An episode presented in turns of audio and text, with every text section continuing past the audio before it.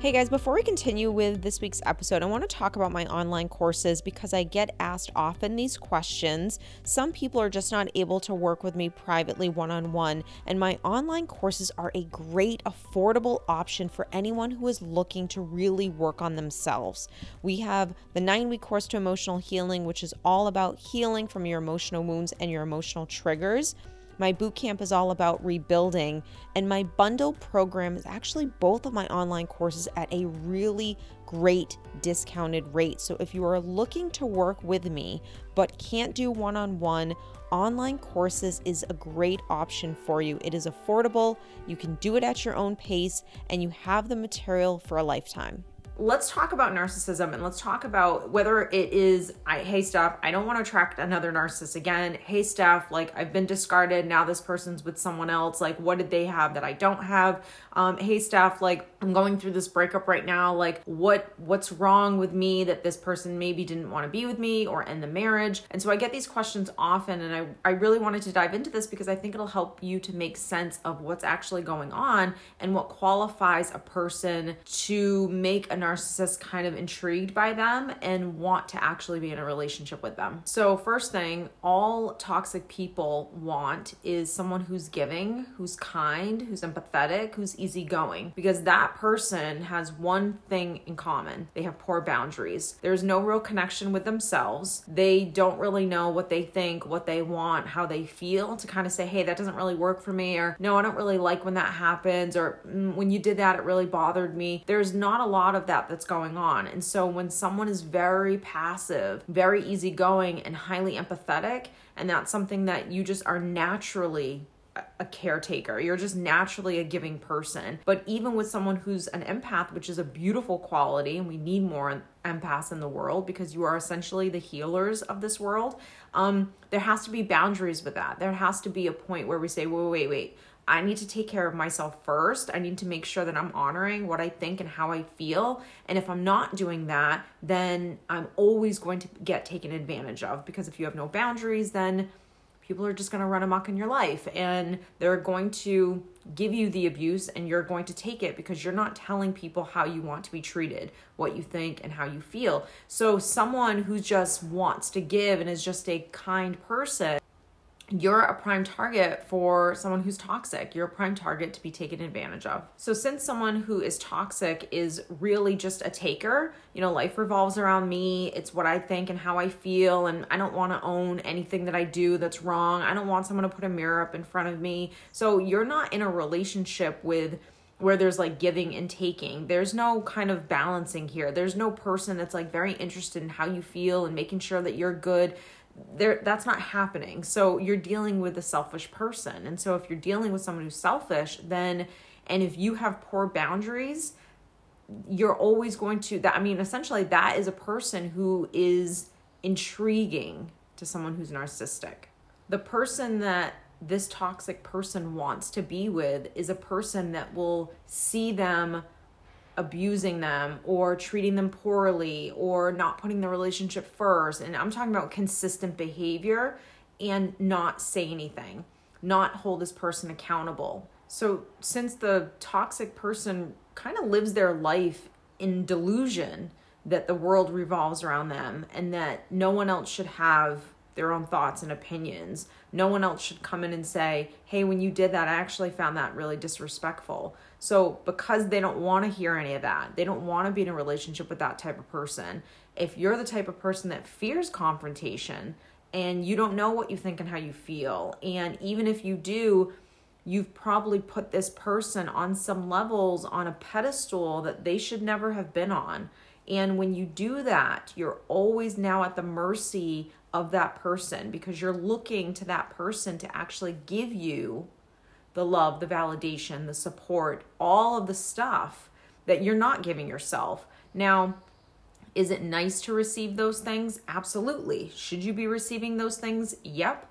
But you can't need them so desperately that all of your values, all of your standards, self worth, self esteem, all of that stuff just goes right out the door because you need it to come from that person.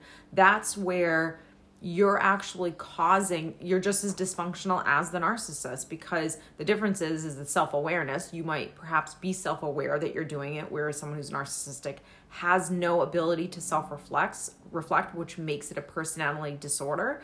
Um but anyways but you are the person that's always going to get entangled in this mess. So so often people will say to me like i don't understand. If if I'm attracted to this person and they're attracted to me, but we're different. They're a giver, I'm a taker, or they're a taker, I'm a giver. Like, how does that work? It's just about dysfunction. So, the dysfunction for that person is that they want to take and the world revolves around them. And again, this is based on how they were raised and childhood programming and whether or not they were enabled or neglected, which caused essentially for them to kill off their true self and replace it with this false ego, this false image of themselves, that this character that they constantly have to play in the world. How exhausting. Um, whereas you, same thing, neglect. You because of what you experienced, you learned how to be a giver. Because if I give, then I'll get everyone to calm down. I'll get the energy to change. Mom won't, won't be mad at me. Or if I give, maybe that's how I actually get love because dad's emotionally unavailable. So I'll give a little bit more. So as a child, because you learned this and because that narcissist or that toxic person learned how to cope in that way, now you have this dysfunctional relationship where two people are not ebbing and flowing in a healthy relationship where each person is whole on their own and they know how to feed themselves and they know how to give themselves that validation and they're just living life with each other. You have two people that are dysfunctional that need each other in so many ways psychologically, emotionally, mentally, you know, all of these ways that they're enmeshed with each other. And that always is going to end up being dysfunctional and not a happy relationship. Now, if you're someone who's narcissistic,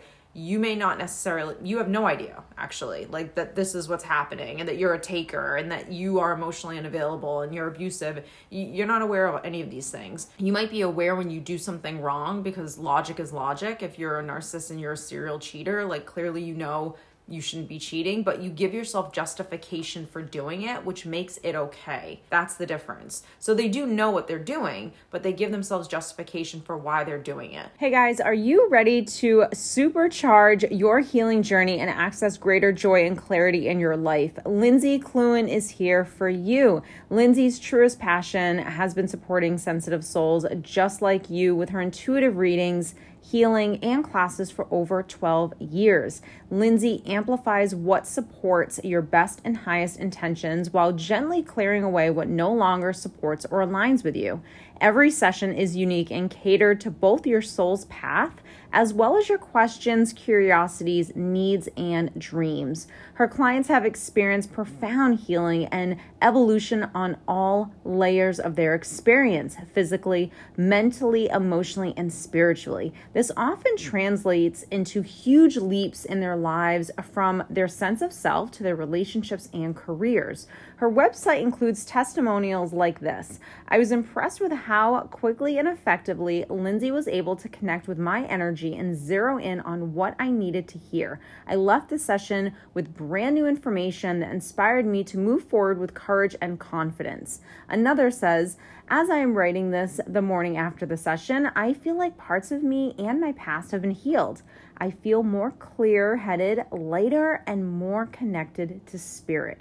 Learn more, book your session, or register for her classes at lindsaykluin.com. That's www.lindsaykluyn.com. Now, for you, for you, who's either the codependent, the empath, or whatever, you have the self awareness. So there's always going to come a point in time where you awaken. Every person does. Everyone's pain threshold is different, though. So maybe you're in a relationship for six months and you realize, okay, this person's toxic. Okay, this is going on. Maybe you're in a relationship for 20 years and it doesn't hit you until that person actually leaves you, where all of a sudden you start questioning everything. And now you start learning what was actually going on in your marriage and your relationship and what's been going on with you and how you haven't been loving yourself or healthy or you were codependent. And so you have these epiphanies. So if you're a kind, giving person to a fault, where you put yourself second, then this person that you're with,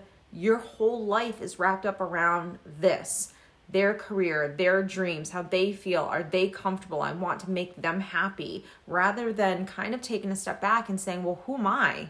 And what do I need? And how how do I want to be treated in a relationship? And really doing that digging and that self-discovery.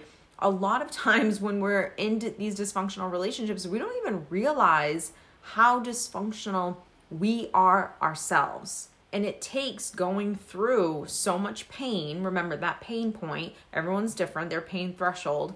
And it takes going through all of that for all of a sudden one day for you to just kind of wake up and, and go, wait a minute, I, I can't do this anymore. And you start to kind of like do that inner work. All of a sudden, you start going through a little bit of that awakening process. Everyone's going to hit that point at some point. And so when you do, and you start to speak up and you start to go against that person, or you start to have a thought and opinion, you are no longer now a good source. If you're just a person that doesn't look at them in a certain way, doesn't, you know, put them on that pedestal like they're God, that could be kind of like the nail in the coffin for them to say, you know what, this isn't even exciting anymore. I want nothing to do with this. Because remember, someone who's toxic is emotionally immature, which means I don't want to work on relationships. I just want shiny new toys. So if something's wrong in this, I'm not going to fix it because if to fix it, I have to do work and I'm not doing any work. This isn't about me. This is actually about you. So you're toxic, you're unhealthy, you're dysfunctional, and that's why I'm leaving the relationship. When you're an empath and you're someone who really is empathetic and you want to fix and you're a healer and you want to help people when you are dealing with someone who's perhaps even a little covert with it and you see the wounded bird and you see like oh you had such a tough childhood and this is what happened to you and i'm so sorry and you know let me have some compassion for that and sympathy and while we can do all of those things and that's amazing that you have that ability to really care right and if you're any kind of a human obviously when you hear someone that's gone through something difficult no matter what it is your heart goes to them but you don't lose yourself in the process. So you don't lose your boundaries. You make sure that the standards are still high because the fact of the matter is we all have a story. Some stories are more horrific than others, 100%, but that doesn't give your reason to be a toxic and unhealthy person. So there are also plenty of people that have had horrific stories that have actually learned from them, healed them, grown throughout that process and got better because of it. Now, someone who's taught, who's really narcissistic, legit NPD, not just traits, um, they're not going to be able to do that. So you could have someone who has narcissistic traits, but if that self awareness is not there, if that empathy is not there, meaning they don't have empathy or that self awareness, no change is going to happen. They're never going to be able to see what they're doing. Now, to be good supply, you have to, like I said, you have to put this person on a pedestal and you have to believe on some levels that you got the prize. So if you believe that this is just the best person, the catch, like I won, I got this person, and that doesn't mean that you can't think that about your partner, but you can't think it and not acknowledge that they actually are a human being and that they have flaws and that they're not above anyone or you. They might just be like a really great person and that's totally fine. But again those standards and that accountability still has to be there because no one should be on a pedestal above you. So here's the only difference between sources of supply so partners that are someone who's narcissistic is either going to want the pushover the easygoing the i just want to fix you empath right that's that person no boundaries whatsoever and just just a giver, just willing to like deal and put up with whatever this person has to give. That's that person.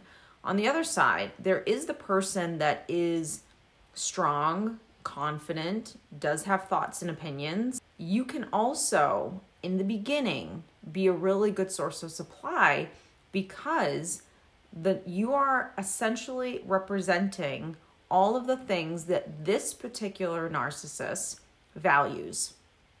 They don't like that you're this way, but they value who you are. So I almost want to say not necessarily like a trophy wife because I think sometimes when we think of trophy wife, we think of the person that doesn't have any opinions and and all, and all of that. But if you're with someone who values status and money, physical appearance, your looks, how you make them feel when you're standing near them in a room, it, that you are, you know, smart and intelligent and you can articulate yourself in a really confident way, if you're successful, then they're going to eat that up because you are with them. And so it helps the ego to get boosted. So for someone who's toxic, narcissistic, that type of man or woman could actually be very, very attractive to them.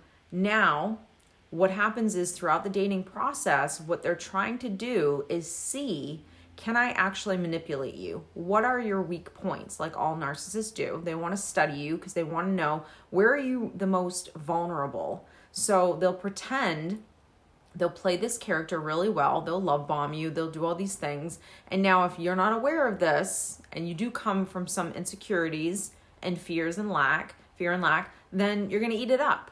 And then you're going to get entangled in this. And then this confident person at one point in the beginning of the relationship all of a sudden becomes really insecure or now very dependent on this person. And I get often from people that are like, wait a minute, I was really healthy before I met this person. And now it's like, I, I can't even make a decision without calling them, or I need them, or I'm so distraught by this relationship not working out. Because the fact of the matter is, you were probably healthy, but there were still some wounds that you hadn't healed, and they found them and they targeted them and they hooked them. And that's what kept you in this relationship and entangled. And that's where you started to lose yourself. So, for someone now, if you are so strong and so healthy, you cannot be manipulated. That's just, that's it. That's how it goes. If you're healthy within your own self, you are not a person that's going to be easily manipulated because you know what manipulation sounds like. You know what's going on in this relationship. You know that that was passive aggressive you didn't own your stuff there. And so when you start holding someone accountable early on in dating, you're not going to be interesting to someone who's toxic, which is a really great thing, which is exactly what you want. Now, again, if you don't come from any fear and lack, meaning I want to be in a relationship, I haven't met someone in so long, and all of a sudden I like you and I'm physically attracted to you, and we seem to have a great time together. And if you don't get wrapped up in that, then you're going to make good decisions, and this person's going to leave your life when you get wrapped up into that, then you're going to make bad decisions. Then you're going to lose yourself. And that's where you're going to get entangled with abuse.